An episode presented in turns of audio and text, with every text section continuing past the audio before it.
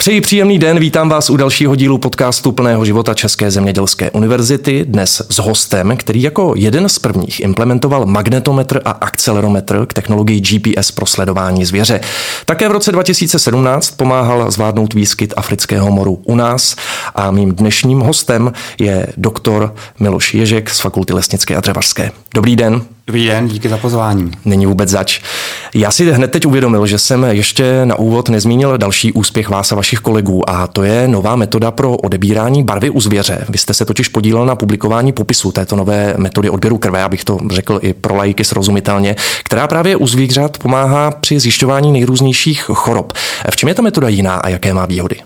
Tak eh, ta metoda vlastně vychází z toho, že problém u uloveného kusu zvěře nebo zvířete, které máte mrtvé, tak když chcete odebrat eh, vzorek krve, buď to musí být rychle po smrti, tak aby byl kvalitní, případně musíte odevřít uh, tu břišní nebo hrudní dutinu a tam obvykle dochází k uh, znečištění toho vzorku. To znamená, my společně s našimi kolegy ze Španělska jsme převzali tu jejich metodu a představili ji u nás v Čechách, která se vlastně využívá tím stylem, že se krev odebírá v žilním splavu, což je část lepky těsně pod mozkem, kde zůstává poměrně dlouhou dobu krev nesražená uh-huh. a může se odebrat i třeba několik hodin po smrti toho zvířete a tak ten vzorek zůstává čistý a zvýší to vlastně možnost kvality nebo kvalitu eh, zpracování toho vzorku v laboratořích.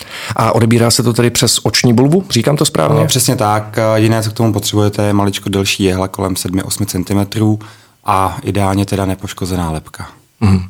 Když už jsme začali chorobami, tak vy se věnujete velmi dlouhou eh, dobu sledování černé zvěře a právě vaše znalosti a samozřejmě také poznatky a poznatky znalosti kolegů pomohly v roce 2017 zvládnout výskyt afrického moru u nás. A to dokonce tak úspěšně, že eh, ten přístup převzali i v Německu, v Belgii a v dalších zemích. O co šlo? Můžete to přiblížit? Tak uh, africký mor prasat vlastně se šíří z východu, uh, od uh, Kavkazu přes Rusko, Ukrajinu, Bělorusko, se rozšířil v roce 2014 eh, do Pobaltí a do Polska a v zásadě mm, se jednalo o to, na jakým měřítku, na jak velké rozloze vlastně aplikovat ta opatření a v těch eh, státech, jako je Polsko nebo Pobaltí, tak eh, tam ty opatření aplikovaly na velice velkých územích, kde vlastně z velké části ta nemoc ještě vůbec nebyla.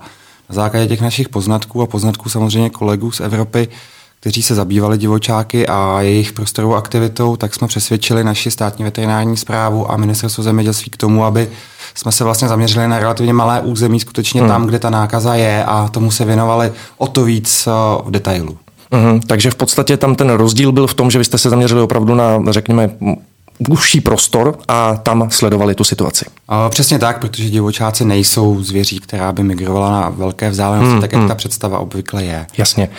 V čem je vlastně africký mor nebezpečný? Je to tím, že se snadno šíří, nebo jaká je ta nebezpečnost jeho? Tak je to nemoc pocházející tedy z Afriky. A není úplně původní pro ty naše evropská divoká presata. A naštěstí není přenosná pro člověka, to znamená, pro člověka nepředstavuje žádné nebezpečí, nicméně je téměř eh, ve 100% smrtelná jak pro divočáky, tak pro domácí prasata. Hmm.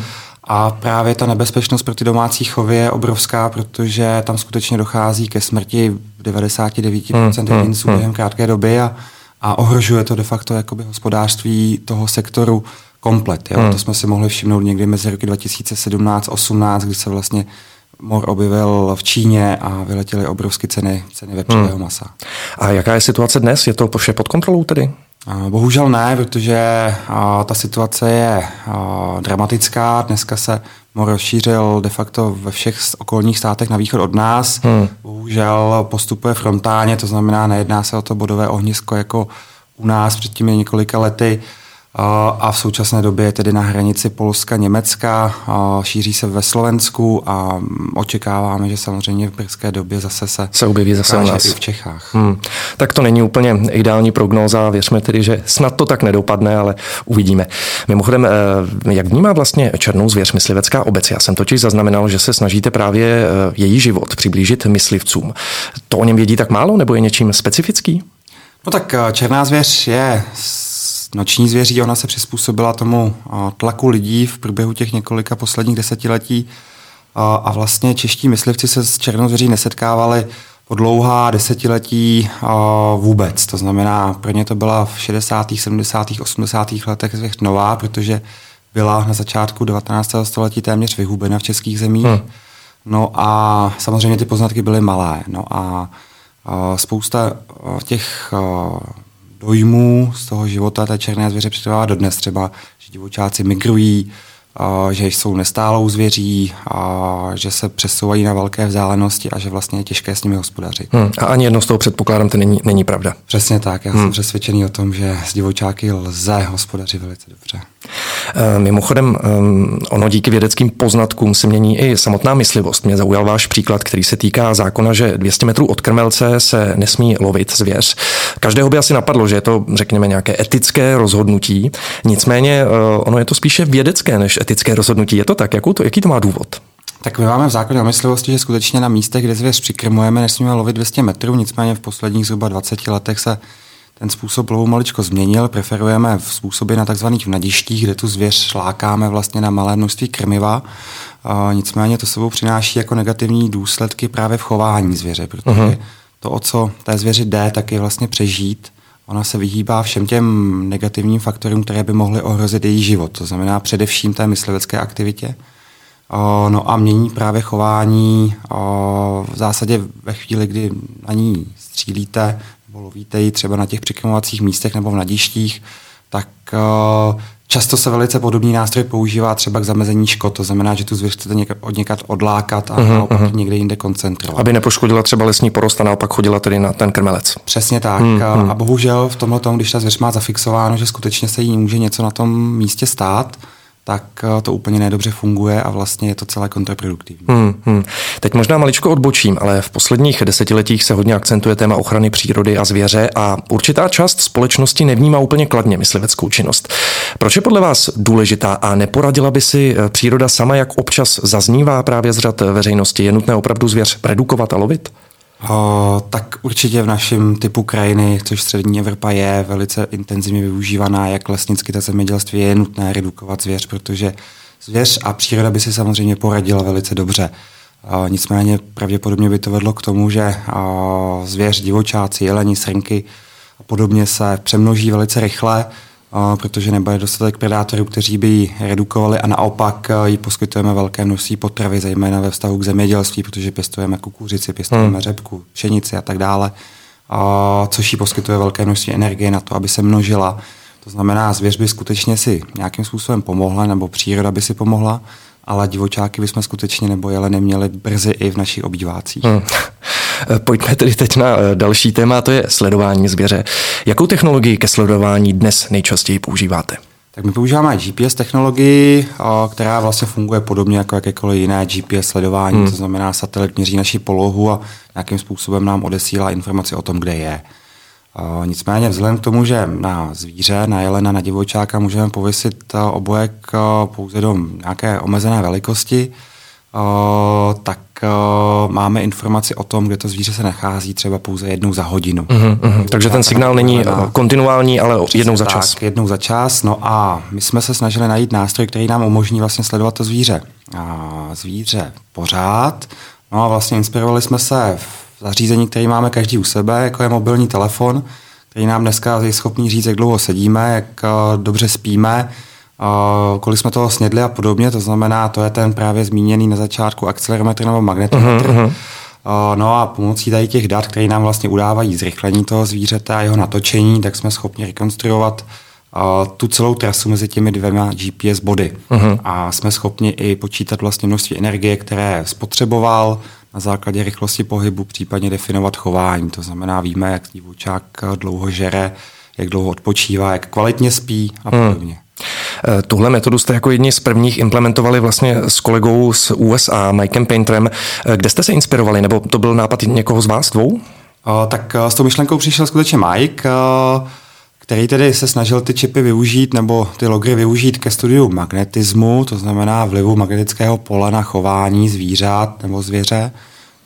My jsme potom jako využili ty výsledky k tomu, aby jsme se zabývali těmi běžnějšími starostmi, Uh, no a máme poměrně dobrou spolupráci s laboratoří ve Swansea uh, ve Spojeném království, která se těmito čidly zabývá už více jak 30 let. Uh-huh. A jaká zvířata tedy vlastně sledujete? Tak my jsme začali sledováním jelenů v roce 2009, kdy vlastně jelen byl asi takovým ideálním zvířetem, na který šlo ten obojek nasadit. Uh, už jenom kvůli tomu, že je poměrně velký a ta baterka může být velká. No a pak jsme jako jedni z prvních uh, označili GPS obojkem divočáky, protože tam o nich se spekulovalo, že obojek zničí, že to zacházení s ním nebude úplně tak uh, jemné, jako je třeba hmm. u jelenů. A případně, že ten obojek nebude na tom kriku držet, nicméně to se nám podařilo a, a od roku 2012 sledujeme, sledujeme divočáky. V průběhu těch let tak jsme sledovali srnky, sledovali jsme mývaly a, a kolegové sledují třeba i zajíce uh-huh. nebo tetřívky a spousty zvířat, které... Takže v podstatě GPS obojek se dá dát na jakéhokoliv živočicha, teoreticky. Uh, ten, Pokud není až příliš, ten, ten příliš malý. GPS modul je velice, velice maličký, hmm. tam záleží o tom, jak vyřešíte napájení, ale to dneska třeba u těch ptáků lze řešit i třeba nějakým solárním panelem, uh-huh, který nosí uh-huh. na sobě. Jasně. A třeba nejdelší sledování, máte nějaký rekord? Tak uh, my jsme měli jelena, kterého jsme říkali Vincek, ten jelen žil na Šumově v okolí Srní a ten byl prvně označen kolegy v roce 2004, uh-huh. třeba jako tří, čtyřletý jelen. No a vzhledem k tomu, že ta životnost toho obojku je někdy mezi dvěma až třemi lety, tak jsme ho v pravidelných intervalech se snažili vždycky přeznačit, když obojek přestal hmm. fungovat. No a postupně jsme zmapovali jeho život až do roku 2019, kdy uh, Vince, který zemřel přirozenou smrtí, hmm. a našli jsme ho krátce po říji a na konci října ve vrcholových partiích Šumavy a pravděpodobně zemřel na nějakou srdeční nebo mozkovou příhodu. Hmm. Dožil se tedy úctěhodných 17 nebo 18 let. Hmm. A to je, já se přiznám, nevím, jak se dožívají jeleni. To je hodně málo nebo průměr? A to je v těch středoevropských podmínkách poměrně raritní. Hmm, vysoký, dobře. Eh, na jak velkém území obvykle žije zvěř? Tak eh, to je ta představa, která je u myslivců většinou milná, protože zvěř žije na menších územích, než si spousta lidí myslí. To znamená i jeleni, kteří jsou poměrně velcí, nebo divočáci, kteří nám unikají z toho, z té pozornosti, protože je těžké zahlídnout, tak žijí na řádově stovek, stovka hektarů. Uh-huh. A ono to má svoje výhody, protože a, když si představíte jelena nebo divočáka, tak a, pro něj znalost toho terénu je zásadní v tom, a, jak vlastně může přežít.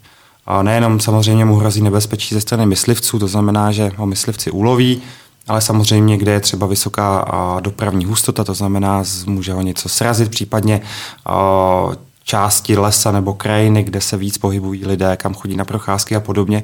A pro ně je skutečně výhodné žít v těch místech, které, která dobře znají a dokáží hmm. se tam orientovat. Vy jste zmínil, že zvěř migruje méně, než jaká je obecná představa, ale zaznamenali jste třeba i nějaké dlouhé migrace?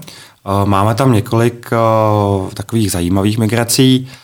Uh, není jich moc, my jsme celkově dneska sledovali více jak 300 kusů zvěře a, a skutečně jako migrujících nějaká delší vzdálenosti, což než je třeba 10-20 kilometrů, hmm, hmm. tak bylo skutečně jednotky kusů. A měli jsme tam zajímavého jelena, a který ze Šumavy z oblasti a, Horní Plané nebo Lipna, tak se rozhodl, že si udělá takový maličký výlet, odmigroval až k břehům Dunaje. Hmm. Podél toho Dunaje putoval proti proudu asi 20 nebo 30 kilometrů a vlastně od Března směrem k Linci. No a vzhledem k tomu, že to bylo někdy v březnu nebo v dubnu, tak ta hladina toho Dunaje byla poměrně vysoká a Jelen se vrátil asi po 14 dnech nebo třech nedělích zpátky na to místo, kde jsme ho označili a tam teda žije pravděpodobně do dneška. Takže si udělal takový výlet, zjistil, že to není nic moc a vrátil se tak. zpátky. Velice podobný jsme to měli s divočákem. Hmm. Jeden divočák ze Šumavy zase odešel do podhůří Šumavy na té rakouské straně, byl 14 dní v jednom kukuřičném poli a pak se během dvou nocí dvou nocí a vrátil. Hmm. Co může být příčinou těchto migrací? O, tak o, je taková teorie, že vlastně 90% těch zvířat je sedentárních, to znamená, jsou vázány na to svoje domovské území a ten zbytek, zhruba 5 až 10 té populace, má v genech zafixováno to, že o, se má někam přesunout. A je to zejména kvůli zachování vlastně diverzitě genové, o, výměně o, genů mezi populacemi, No a my si toho málo kdy všimneme u takových běžných druhů, jako je srnec nebo věle nebo divočák, kteří se vyskytují běžně v naší krajině, ale všímáme si u, u tohodle efektu nebo jevu se všímáme třeba u losů. Hmm. To jsou ty zmínky o těch losech, kteří putují z východu Polska, a zahlídeme ho třeba v okolí Ostravy, na Vysočině a doputuje třeba až na uh, jich té Šumavy, kde je nějaká stálá populace losa. Hmm. Vy se telemetrii, tedy dálkovému sledování, věnujete dlouho. Co vás vlastně na téhle metodě tak uchvátilo? Tak uh, během mým studií na vysoké škole tady uh, na ČZU, tak uh, to byl mým sen sledovat divoká zvířata, protože v té době, když já jsem končil studia, tak to byla nová technologie, která byla pro nás tehdy ještě nedostupná i z hlediska ceny. Hmm. A, no a pak se nám podařilo najít finanční prostředky k tomu. A nejvíc mě na tom láká skutečně jako vidět to, jak se ta zvěř, jak se ty zvířata dokáží přizpůsobit tomu antropogennímu tlaku. To znamená, že skutečně do, dokáží žít v těsné blízkosti člověka, aniž by člověk o tom věděl a, a vlastně nerušeně tak pozorovat hmm, hmm. z relativně z tepla obrazovky a to, jak se ta zvěř chová. Rozumím. Eh, my jsme to možná eh, nezmínili, když vlastně ještě nebyla GPS, protože to je technologie, tuším, že 90. let. Eh, jaké byly ty metody toho sledování dřív? Byly vůbec nějaké, šlo to? Tak poměrně převrat přinesli na konci 19. století Karel Zeiss, který se strojil normální dalekohled pozorovací, jak jako známe dnes. Hmm. Takže to byly lidé nebo věci byly o to blíž zvířatům než předtím. No a pak v 60. letech 20. století přišla technologie VHF, která je založená na přenosu radiového signálu, nicméně tam je ta nevýhoda to, že pokud to zvíře chcete zaměřit, tak musíte do, do terénu vzít anténu hmm, hmm, a, a hledat signál toho zvířete. Jasně. A používáte třeba uh, fotopasti? Jak případně fungují? A používáme fotopasti. Fotopasti se objevily zhruba před 10-15 lety. Dneska se z nich stala poměrně jako rozšířená metoda i vzhledem k té finanční náročnosti. Hmm. A my dneska fotopasti používáme téměř ve všech našich výzkumech, protože nám dovolují sledovat nejenom zvěř, ale i to, co se kolem té zvěře děje, kolik lidí chodí po lese a podobně. Hmm. Takže je to nástroj poměrně levný a, a, a přináší poměrně hodně dat. Hmm. Jak se pohybuje ta cena, když jste zmínil, že to není nějak náročné? Cena záleží, jakou technologii zvolíte. Ty nejlevnější fotopasti dneska stojí kolem 1000 až 1500 hmm. Korun. Záleží na rychlosti, kolik, jakým způsobem ty snímky pořizují, případně jestli ty snímky přenášejí pomocí nějaké mobilní sítě hmm, k vám. Hmm. Může se ta cena vyšplhat do 10-15 tisíc, pak existují třeba speciální fotopasti pro fotografy, což je taková jedna z disciplín fotografování vlastně přírody, které pořizují skutečně kvalitní snímky a tam už se o té ceně pohybu, tam se pohybujeme někde 50 až 100 hmm, tisíc. Hmm, hmm, hmm. Kolik fotopastí už vám odcizili? Bohužel to je fenomén, který se objevuje v té české kotlině stále častěji. Hmm. Uh, jedná se skutečně o desítky kusů, bohužel. Uh, no a samozřejmě se, jsme se s tím snažili nějakým způsobem bojovat. E, já se právě proto ptám, protože vím, že jste vyvinuli ochranu fotopastí proti zlodějům. E, můžete prozradit, jak to funguje, nebo bychom to zlodějům příliš ulehčili? Uh, tak uh, ten základní princip samozřejmě můžeme, můžeme prozradit. Hmm. Funguje to jako, jako, jako jakýkoliv jiný GPS lokátor, to znamená, že v tom zařízení je GPS, uh, nějaká SIM karta uh, s GSM modulem, který přináší tu informaci k nám to naše zařízení funguje tak, že ve chvíli, kdy s tou fotopastí začne někdo manipulovat, to znamená, začne s ní hmm. jen malé nepatrné otřesy, kdy vlastně v té hmm. fotopasti je gyroskop, tak okamžitě začne posílat zprávy, že se něco děje, no a na základě toho jsme teda schopni uh, někoho chytit. Mm-hmm. A povedlo se už někoho takhle vystopovat třeba? Uh, povedlo se vlastně poslední takový případ opravdu dospěl až k soudu, bohužel. Mm-hmm kdy ten pachatel byl usvědčen a teda bohužel, no, bohužel byl odsouzen za krádež. Hmm, hmm, hmm. Tak ale je dobré, že to tady ve výsledku funguje a že mm, je možné takhle opravdu dohledat pak případné pachatele. Určitě funguje to, nicméně pro nás jsou cená ty data, co v to fotopasy Já tomu rozumím, než honit nějakého pachatele. horentní, ale, hmm. ale pokud eh, sledujete to fotopastí měsíc nebo dva měsíce jedno místo a pak ten měsíc těch dat přijdete, tak je to to chápu, že je mnohem větší ztráta než nějakých 1500 nebo pár tisíc za, za fotopast. Protože se blížíme k závěru, tak já bych chtěl zmínit ještě jeden projekt, na kterém se podílíte. A ten je sice teprve v běhu, jestli jsem to správně pochopil, ale jeho přínos v praxi si myslím oceníme úplně všichni, jelikož noční můrou každého řidiče je určitě střed se zvěří. Vy zkoumáte nejen reakce zvěře na pachové ohradníky nebo plašiče, ale také i vlastně reakce samotných řidičů. Jaký ten projekt má cíl a mm, popište nám ho nějak blíže.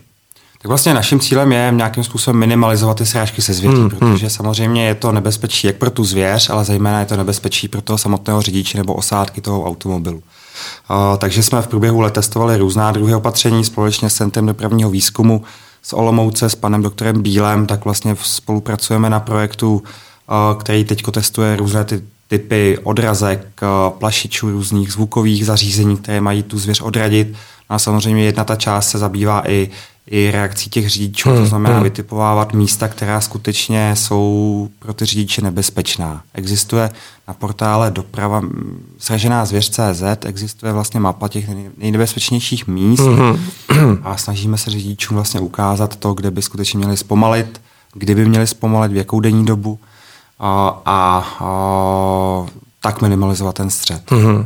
A k tomu sledování zvěře používáte GPS technologie tedy? A, přesně tak. Mm-hmm. Používáme standardní GPS obojky s těmi našimi čidly, a, no a dneska vlastně se na trhu objevila spousta takových zařízení a od nějakých podzvukových nebo infrazvukových plašičů, mm-hmm. světelné odrazky a podobně, takže s tím vším se můžete kolem silnice setkat. A dá se třeba říci, která z těchto technologií eh, funguje nejefektivněji?